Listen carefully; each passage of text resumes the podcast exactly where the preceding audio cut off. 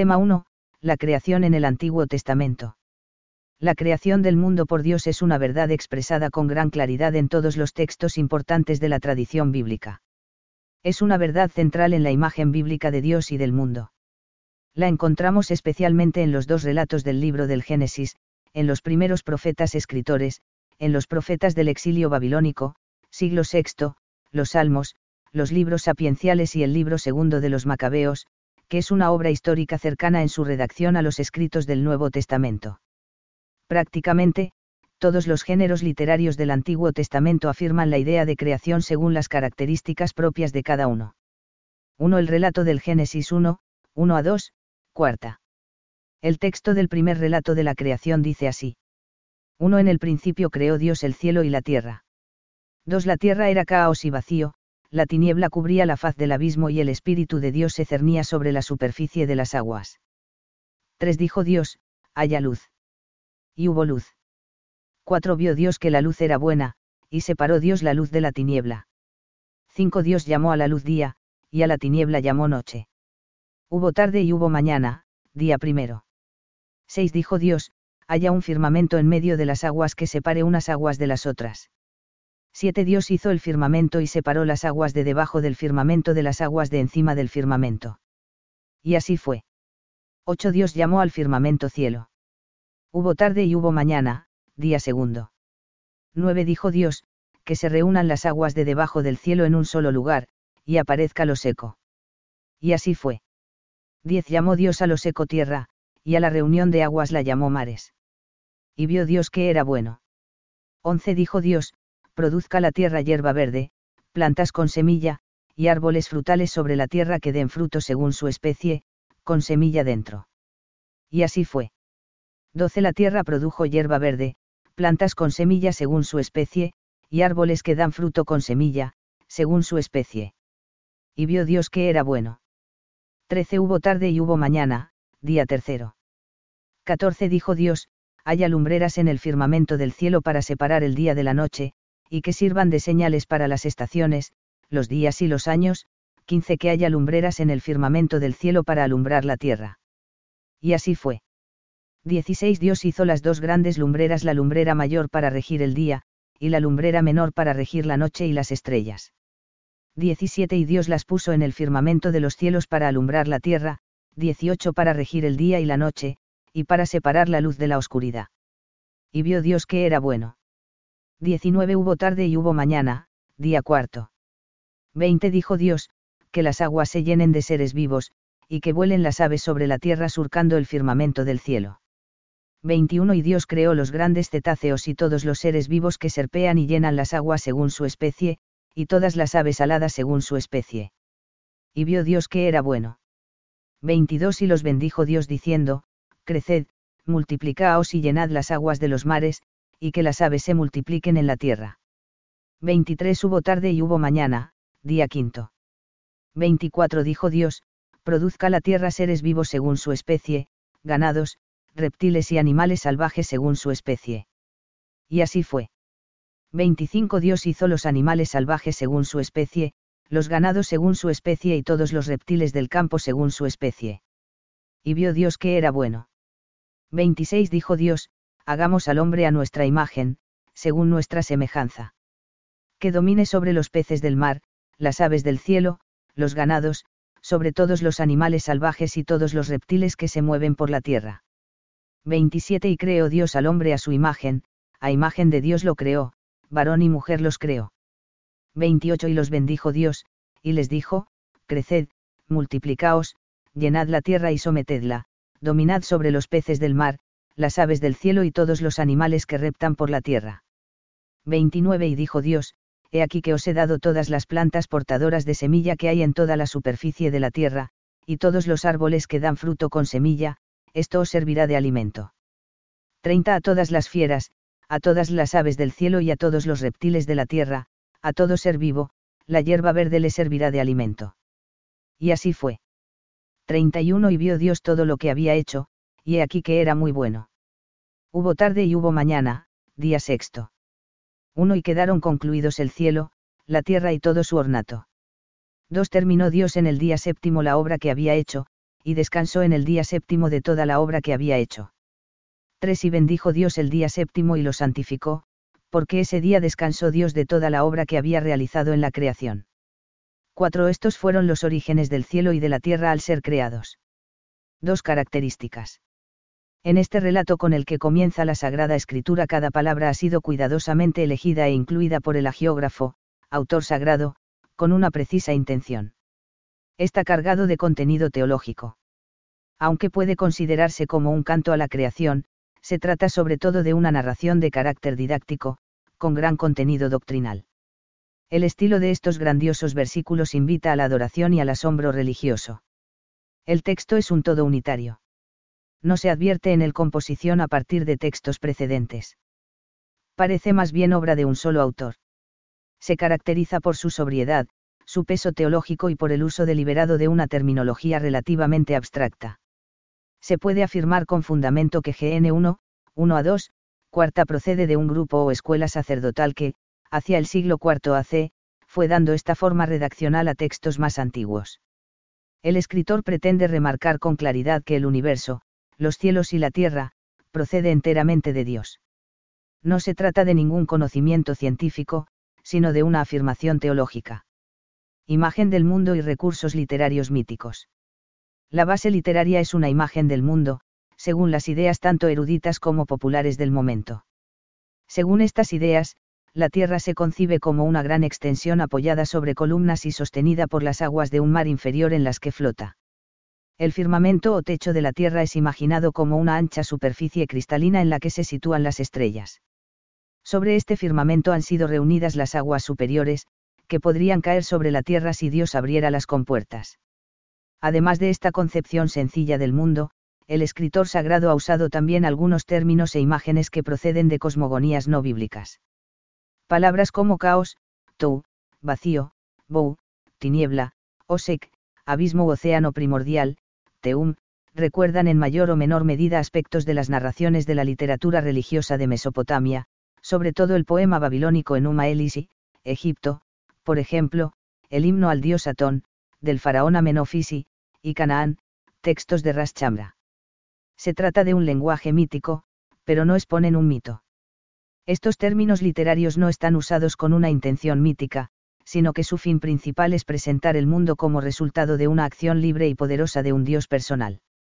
No es acertado, por tanto, interpretar estos términos, caos, vacío, tiniebla, abismo, como equivalentes a las figuras y descripciones mitológicas de los pueblos vecinos de Israel.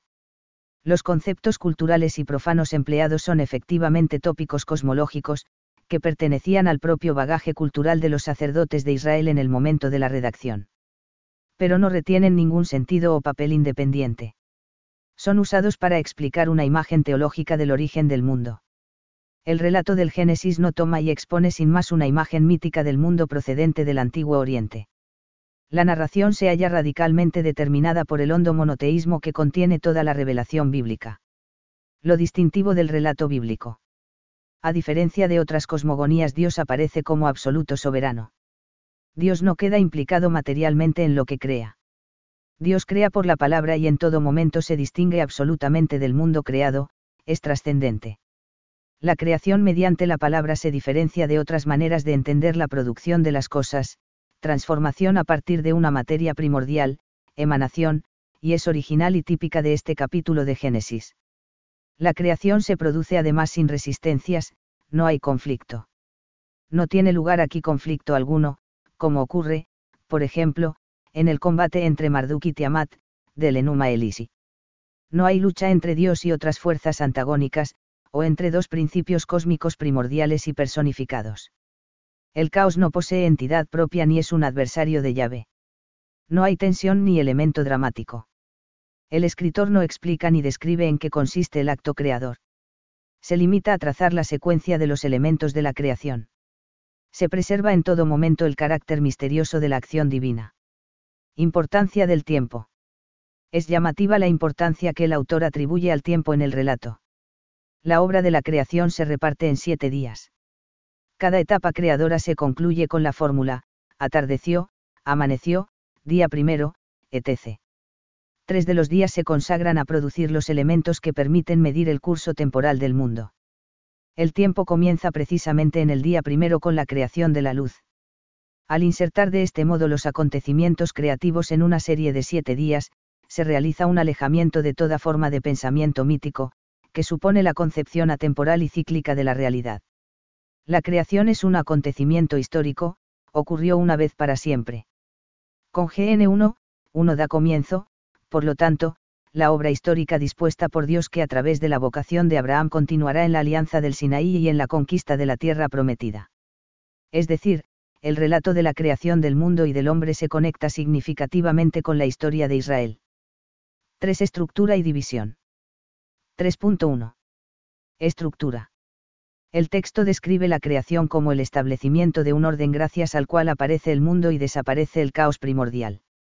La palabra divina que crea se entiende como una acción directa, gradual y ordenadora por parte de Dios.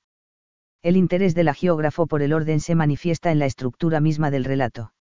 La creación se inscribe en un ciclo de siete días. Cada obra de la creación con excepción de la del hombre, V26 se narra según el mismo esquema. Primero, se recoge una palabra divina, dijo Dios. Segundo, sigue una fórmula de ratificación, y así fue. Tercero, termina con la ejecución de la obra. Cuarto, una fórmula final de aceptación, y vio Dios que era bueno. Hay en la narración un ritmo de ascenso gradual de elementos creados que culmina con la creación del hombre y de la mujer. 3.2. División. La obra creativa se distribuye en dos fases. A. Fase primera, separaciones. Comprende tres días, en los que Dios produce un todo ordenado. Lo hace mediante una serie de separaciones, la exégesis tradicional suele denominar a esta fase opus distinctionis. Luz y tinieblas. Dios comienza por crear la luz con el fin de oponerla a las tinieblas, que solamente pueden ser reducidas y controladas con la creación de una fuerza antagónica, VV3 a 5. Tierra, agua, cielo. Para llevar a cabo las dos siguientes separaciones, Dios comienza por producir una estructura sólida capaz de contener una parte de las aguas. Luego, fabrica una bóveda que es utilizada para separar las aguas superiores de las inferiores, VV6 a 8. Es esta una separación que se efectúa en un plano vertical. Va seguida de una nueva separación la tercera y última sobre un plano horizontal. Ahora concentra Dios las aguas para formar los mares y distinguirlas así de la tierra, VV9 a 10. Vegetación. Esta fase primera de la creación se termina con la aparición de la vegetación, VV11 a 12. El caos ha devenido finalmente un cosmos o edificio ordenado en el que la seguridad y la regularidad de funcionamiento quedan garantizados por Dios para siempre. Cada elemento ha recibido su lugar específico dentro del conjunto y posee una clara identidad. B. Fase segunda, ornamentación. La segunda fase de la creación presenta un carácter diferente. Dios se aplica ahora a la obra de ornamentación, opus ornatum. El verbo separar, que es clave en la fase primera, deja de utilizarse y aparecen en cambio términos nuevos o raramente utilizados hasta el momento, como los verbos hacer y crear, vará. Sol y luna. Dios procede a la creación de los astros el sol y la luna con el fin de iluminar la tierra, VV 14 a 19. Seres vivos la aparición de las dos luminarias es en realidad el prólogo de una acción aún más importante, que es la producción de los seres vivientes. Dios puebla el mar y el aire mediante la creación de los peces y las aves, VV 20 a 23, y a continuación puebla la tierra con las diferentes especies de animales, VV 24 a 25. Hombre y mujer. La creación del hombre y de la mujer, VV 26 a 28, será la culminación del proceso creativo. 4 comentario. GN1, 1. La frase, en el principio creó Dios el cielo y la tierra, es programática y debe considerarse como un encabezamiento general del capítulo entero. Supone un resumen inicial de todo lo que se va a exponer a continuación. El texto introduce inmediatamente el verbo vará, que contiene dos peculiaridades. A. Tiene siempre a Dios como sujeto, nunca a seres humanos ni a deidades menores. B no se usa con preposición ni con acusativo relativo a una materia que sirva de base a la acción creadora. La creación tiene un comienzo absoluto. La expresión, el cielo y la tierra, es el modo hebreo, descriptivo y concreto, de referirse a todo lo que existe en el universo. Los primeros libros de la Biblia no poseen todavía la idea de cosmos. GN 1, 2. El escritor sagrado conserva en el relato algunas imágenes antiguas sobre el origen del mundo, según las cuales antes de las cosas tal como ahora las vemos existían el caos, el abismo, las aguas. Estas imágenes de carácter negativo constituyen el telón de fondo sobre el que se dibuja la concepción bíblica de creación de la nada. GN 1, 3 a 5. La creación se efectúa por medio de la palabra divina. El agiógrafo prescinde de toda referencia a transformaciones ni combates, no usa ningún verbo como generar, formar o plasmar. La palabra posee una eficacia total, se hace lo que dice. Para Dios, decir es crear. La creación por la palabra establece así con claridad la personalidad y libertad del Creador, que se diferencia radicalmente del mundo que crea. El pensamiento bíblico es ajeno a cualquier forma de panteísmo, Dios y mundo forman una unidad, o de emanatismo, el mundo se origina como emanación de parte del ser divino. Este versículo incluye la creación de la luz, el más notable de los elementos, que presenta como una simple criatura de Dios. La creación inicial de la luz indica asimismo que el autor concede preferencia al tiempo sobre el espacio a la hora de configurar su relato. El mundo creado debe ser entendido primero como un acontecimiento y solo en segundo término como una realidad material. La separación de luz y tinieblas hace posible la sucesión de los días. Es significativo que en el versículo cuarto la bondad solo se predica de la luz y no de las tinieblas.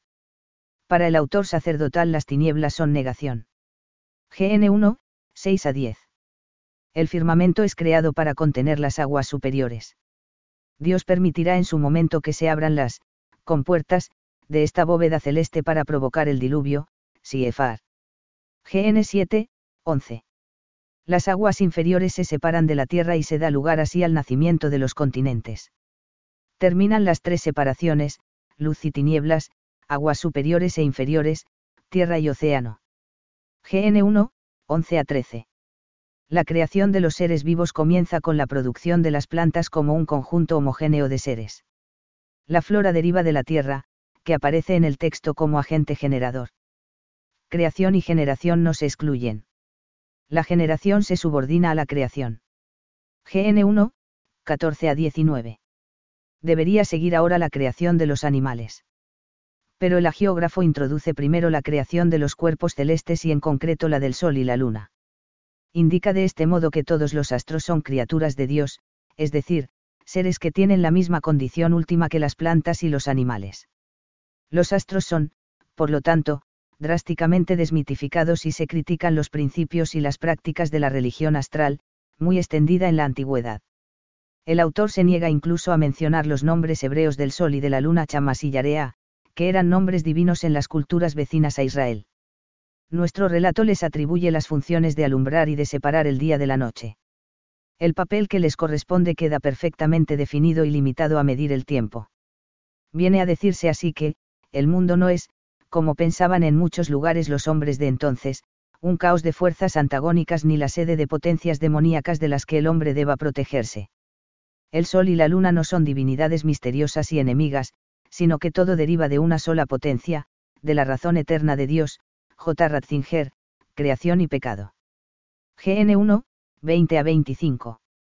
Junto a los peces y las aves se crean los grandes cetáceos o monstruos marinos, que en algunas mitologías del Oriente Medio se consideraban enemigos de los dioses. Aquí son criaturas de Dios y participan de la bondad de todo lo creado. GN 1, 26 a 27. La narración culmina en la creación del hombre.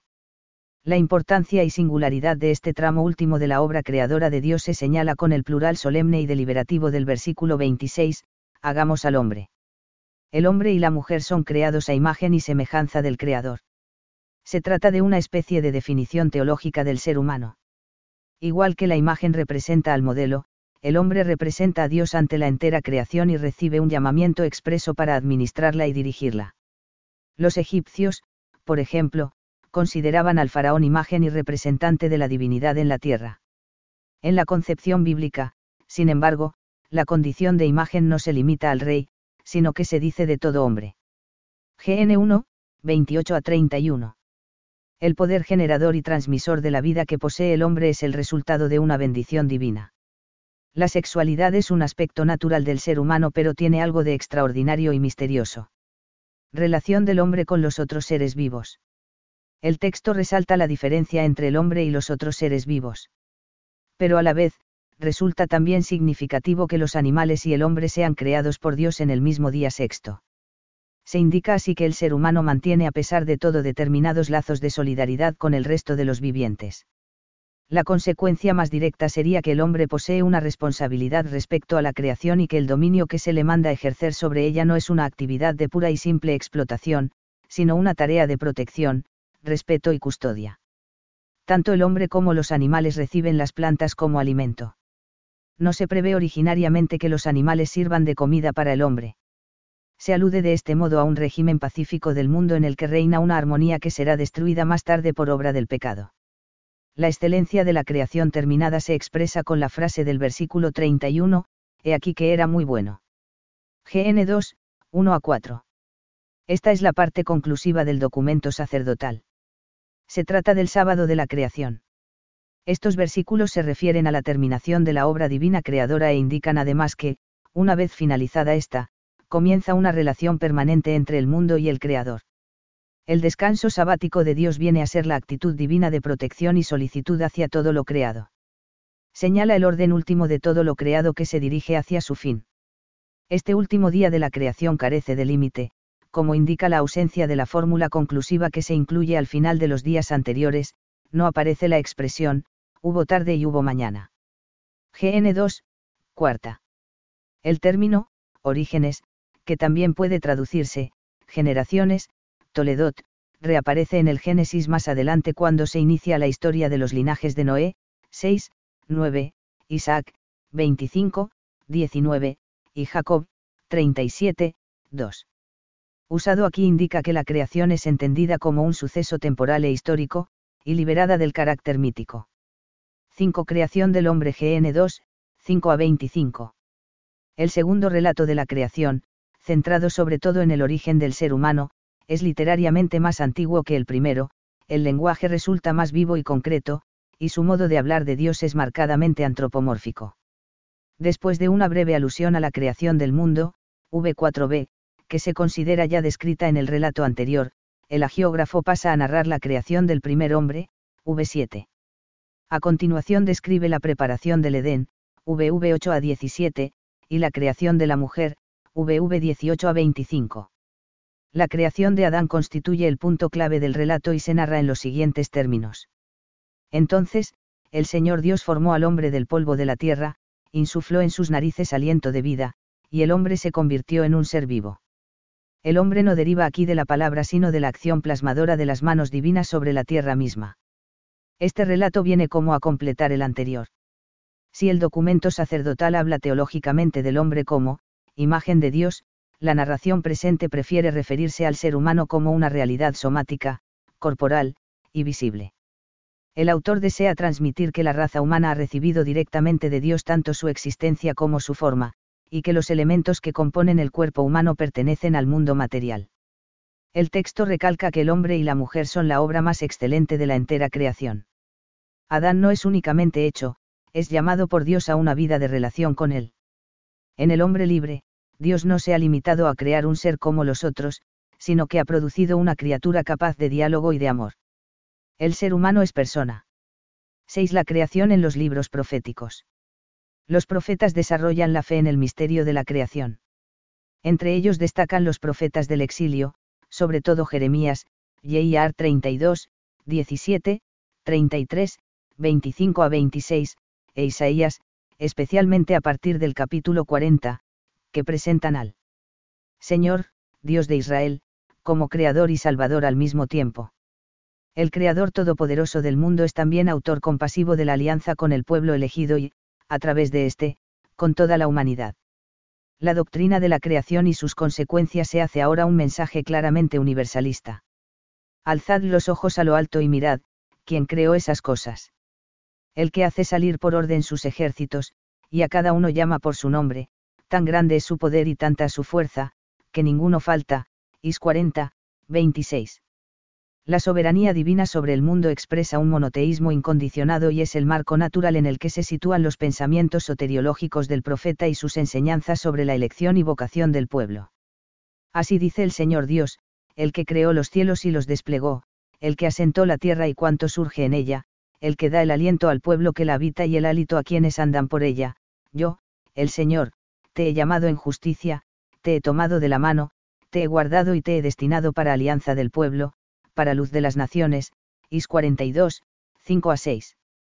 Más adelante leemos, ahora, así dice el Señor, el que te creó, Jacob, el que te formó, Israel, no temas, que te he redimido y te he llamado por tu nombre, tú eres mío. Así habla el Señor, tu Redentor, el que te formó desde el seno materno, yo soy el Señor, hacedor de todas las cosas.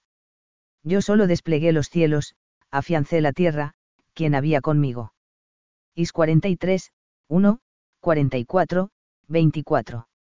La creación aparece con un marcado carácter salvífico. Las obras de la creación y de la redención que se anuncian aparecen vinculadas estrechamente en un solo designio divino.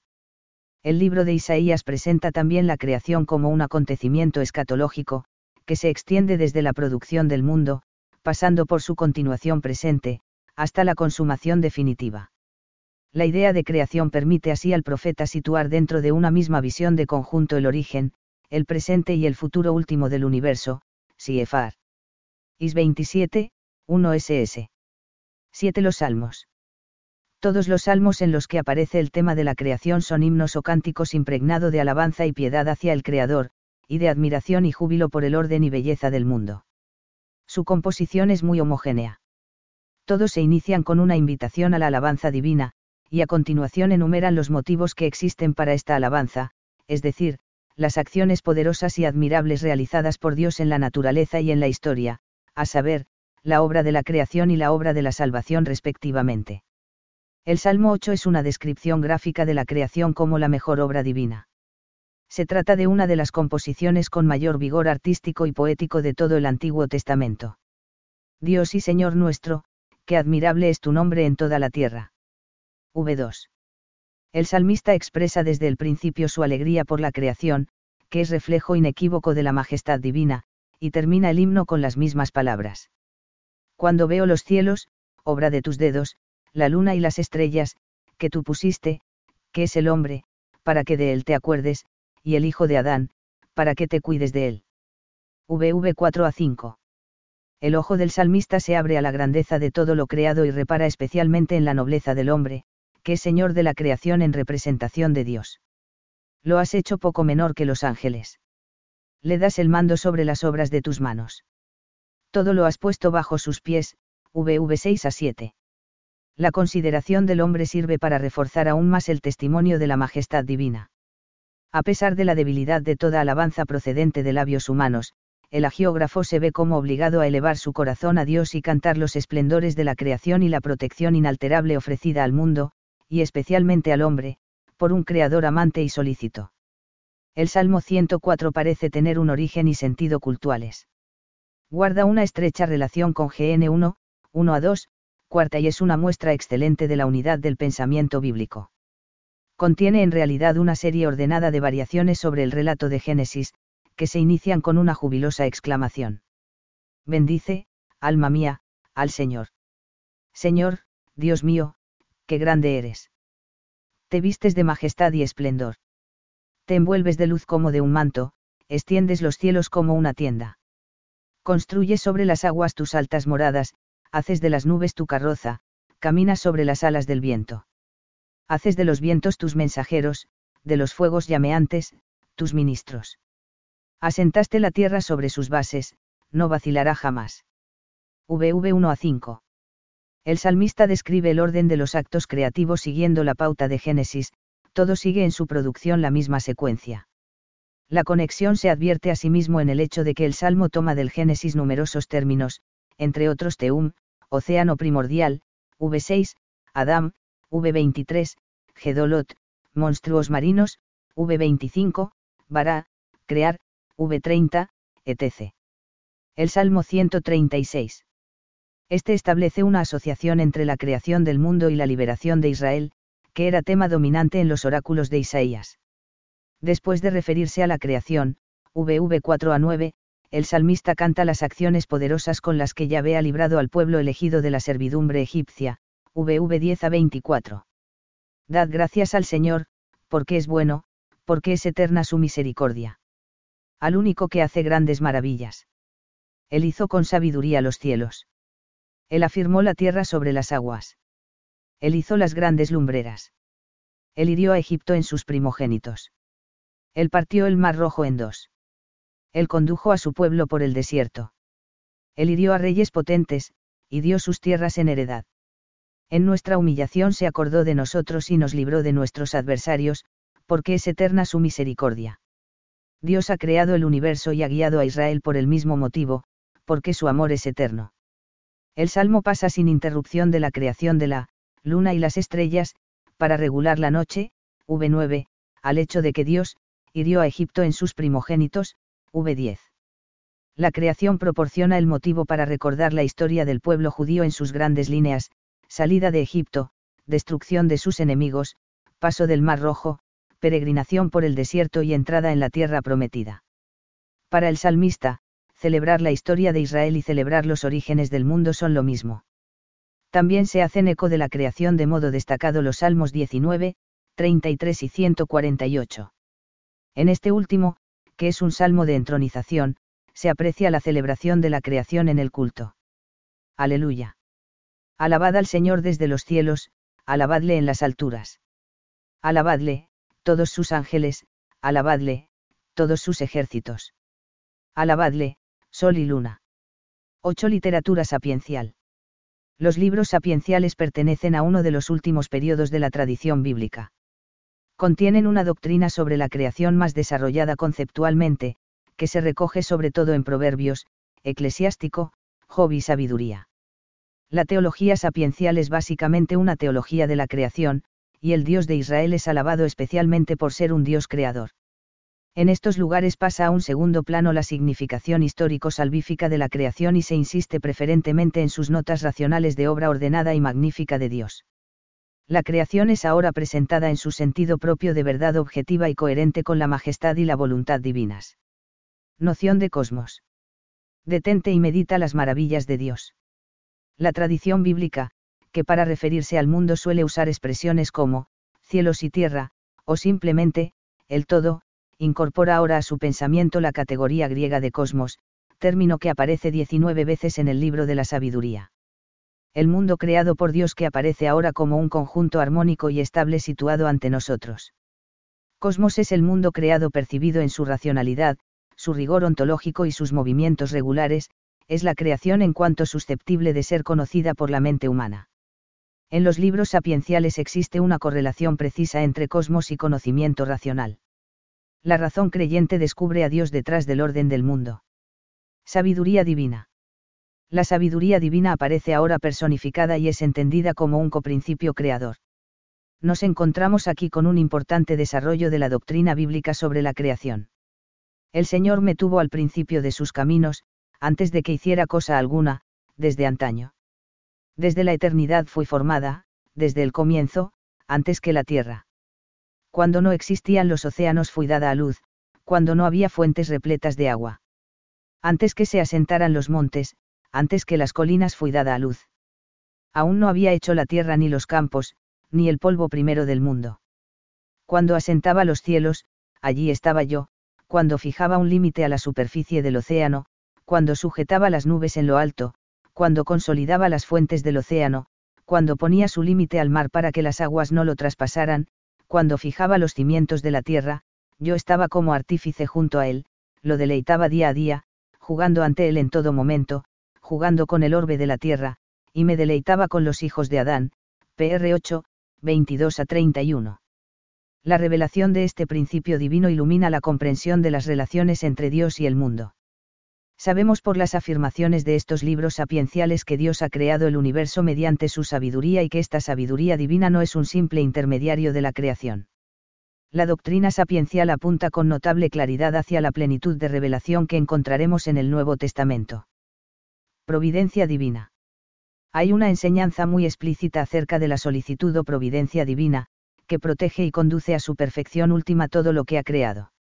No es una doctrina absolutamente original de este periodo de la tradición bíblica. El hecho de que Dios ama su creación y cuida de ella se menciona frecuentemente en el Pentateuco y en los libros históricos y proféticos. Dice Isaías, es que puede una mujer olvidarse de su niño de pecho, no compadecerse del hijo de sus entrañas. Pues, aunque ellas se olvidaran, yo no te olvidaré. 49, 15. Dios es siempre en toda la Biblia el gobernador soberano de la naturaleza y el Señor único de la historia. Pero en estos libros sapienciales se perfila la noción de providencia. El término pronoia es adoptado por el agiógrafo para referirse de modo sintético a la idea de que Dios no mira su creación con indiferencia ni lejanía. Cuestión del mal. Se plantea aquí la cuestión del mal y un esbozo de respuesta. El texto no pretende aclarar completamente el misterio del mal y mucho menos racionalizarlo. Proporciona, sin embargo, las coordenadas indispensables para vislumbrar su sentido. Trata de comunicar la convicción de que ante el mal y el dolor es tan importante la fe en Dios como el conocimiento derivado de la reflexión y del estudio. El mal físico es considerado como sanción y castigo divino a causa del pecado. No sigas tu instinto ni tu propia fuerza para andar según las pasiones de tu corazón. Y no digas, ¿quién me dominará? porque es seguro que el Señor hará justicia. No digas, he pecado, ¿y qué me ha sucedido? El Señor es paciente. No estés tan seguro del perdón de modo que añadas pecado tras pecado. No digas. Su misericordia es grande, perdonará la multitud de mis pecados, porque suyas son la misericordia y la ira, y su furor recae sobre los pecadores el dolor aparece al mismo tiempo como un medio de corrección aplicado al hombre por un Dios solícito, que contempla el conjunto de la existencia terrena de cada ser humano. En sueños y visión nocturna, cuando el sopor invade a los hombres y duermen en su lecho, abre los oídos de los hombres, los estremece con sus apariciones, para alejar al hombre de su mal obrar y librarlo de la soberbia, para preservar su alma de la fosa y su vida de cruzar la frontera de la muerte. También le amonesta con dolor en el lecho y continuos temblores de huesos, leemos en el libro de Job. El dolor es en parte una fuente de purificación que Dios permite en el hombre para producir en su momento bienes mayores. El mal moral o pecado tiene su origen en la libertad humana. La Biblia elimina cuidadosamente toda sombra de pensamiento dualista, que atribuyera el pecado a un principio sustantivo del mal. Solo Dios es causa última, pero no es el origen del mal moral el origen está en el uso torcido de la libertad humana. La capacidad del hombre para elegir el bien o el mal en libertad es una constante en la enseñanza bíblica. Ante los hombres están la vida y la muerte, el bien y el mal, a cada uno se le dará lo que le plazca. Isaías anuncia que el hombre debe aprender a rechazar lo malo y elegir lo bueno, y pone en boca de Dios el siguiente oráculo, hicieron el mal ante mis ojos y eligieron lo que me disgustaba. 9. El libro segundo de los Macabeos un texto en griego del siglo II a.C., contiene el último testimonio importante del Antiguo Testamento acerca de la creación. Se refiere al suplicio sufrido por una mujer judía y sus siete hijos durante la persecución religiosa desencadenada en Palestina por el rey de Siria Antíoco Epifanes, hacia el año 160 AC. Este libro de los Macabeos hace claras afirmaciones escatológicas acerca de la resurrección de los muertos, 7, 9, 14, 16, las sanciones en el más allá, 6, 26, la oración por los difuntos, 12, 41 ss, el mérito de los mártires, 6, 18 ss, y la intercesión de los santos, 15, 12 a 16. El autor bíblico ha incluido un amplio arco de verdades, que comienzan con la creación de todo lo existente, y llegan hasta la consumación y destino final del mundo y del hombre. Se refuerza así la idea de la unidad de los misterios no es casualidad que creación y escatología aparezcan tan próximas en estos textos. El versículo 28 del capítulo 7 recoge la primera afirmación bíblica explícita sobre la creación de la nada o creatio ex nihilo, según la versión de la Vulgata y de la Neovulgata. El texto dice así, Te suplico, hijo, que mires el cielo y la tierra, y viendo todo lo que hay en ellos reconozcas que Dios no los ha hecho de cosas ya existentes, y que lo mismo sucede con el género humano. Ex nihilo es la versión latina de la expresión griega o exonton, literalmente, no de algo que es. Se despeja así la ambigüedad del texto de Sabiduría 11, 18, que habla de la creación a partir de una, materia informe. Naturalmente esta materia informe no es la materia eterna de los platónicos, sino la masa caótica de GN1, 2. Pero la expresión resulta equívoca y exige una clarificación, que es suministrada aquí en 2 Match 7, 28. La doctrina tiene aquí un sentido preciso y un alcance ontológico, si bien el texto no pretende ser una afirmación meramente especulativa y se encuadra en un contexto dramático. El misterio de la creación repercute en la existencia creyente, tanto en los momentos ordinarios como en los más decisivos y excepcionales. Es, en definitiva, un estímulo para la confianza en Dios y una prueba de la fidelidad divina a la alianza. 10. Significación religiosa. La significación religiosa de los contenidos bíblicos estudiados puede resumirse en las siguientes afirmaciones. 1. Al proponer la doctrina de la creación del mundo y del hombre, los autores sagrados y de modo particular el texto sacerdotal, p. desean comunicar y, a la vez preservar, un misterio, que no es accesible del todo a la razón humana y no puede ser captado por la imaginación. Se confronta al lector con la naturaleza insondable de la creación. La narración del Génesis revela y esconde al mismo tiempo, dejando siempre a salvo el carácter razonable y la realidad de la doctrina. 2. La creación no se presenta como una doctrina teórica ni como algo meramente ocurrido en el pasado.